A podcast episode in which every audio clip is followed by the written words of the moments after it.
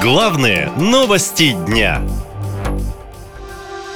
Израиль угрожает России. Москве не простили поддержку Хамас. Дословно лидер правящей партии Израиля Аймир Вейтман заявил, что после победы Израиля над террористами Россия заплатит за поддержку палестинской группировки Хамас. Он это сказал в эфире телеканала Russia Today, когда шло обсуждение удара по больнице в секторе Газа.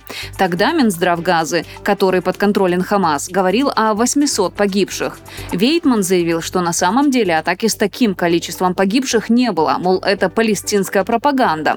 Политик заявил ведущему, что Russia Today Today эту пропаганду повторяет и назвал телеканал, цитирую, «местом лжи».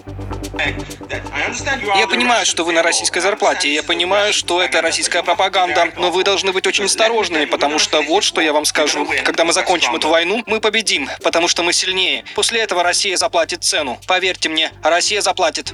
Ведущий его удивленно переспросил, действительно ли тот имеет в виду Россию. Вейтман ответил так. Россия поддерживает врагов Израиля, поддерживает нацистов, которые хотят совершить геноцид против нас. И Россия заплатит. Теперь слушайте меня очень внимательно. Когда мы покончим с этими нацистами, выиграем эту войну, это займет время, но мы выиграем. Мы не забудем то, что вы делаете. Мы придем, сделаем так, что Украина победит. Мы сделаем так, что вы заплатите за то, что сделали.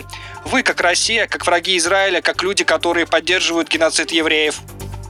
Напомню, ракетный удар по больнице в секторе Газа был 17 октября. Представитель Цахау Даниэль Хагари заявил, что причиной взрыва стала осечка ракеты исламского джихада, но Хамас специально начал глобальную кампанию в СМИ, чтобы обвинить Израиль. Он также опубликовал в Твиттере видео о территории вокруг больницы до и после запуска ракеты исламского джихада. По его словам, кадры с воздуха подтверждают, что прямого попадания в больницу не было. Ее стены уцелели, а здания вокруг не повреждены. Единственное поврежденное место, по словам Хагари, парковка возле больницы. Кроме того, западные журналисты обратили внимание на то, как быстро Хамас озвучил точное количество жертв удара. Между пуском ракеты и сообщением о трагедии прошло не более часа. В разведке США уверены, что Израиль не атаковал больницу, а Россия выступила на стороне Хамаса. По словам политологов, до этого момента Израиль всегда старался задобрить Россию и не портить дружеских отношений. Но после После того, как в Кремле поддержали Хамас, все изменилось, считает политолог Тарас Загородний. Наша лента.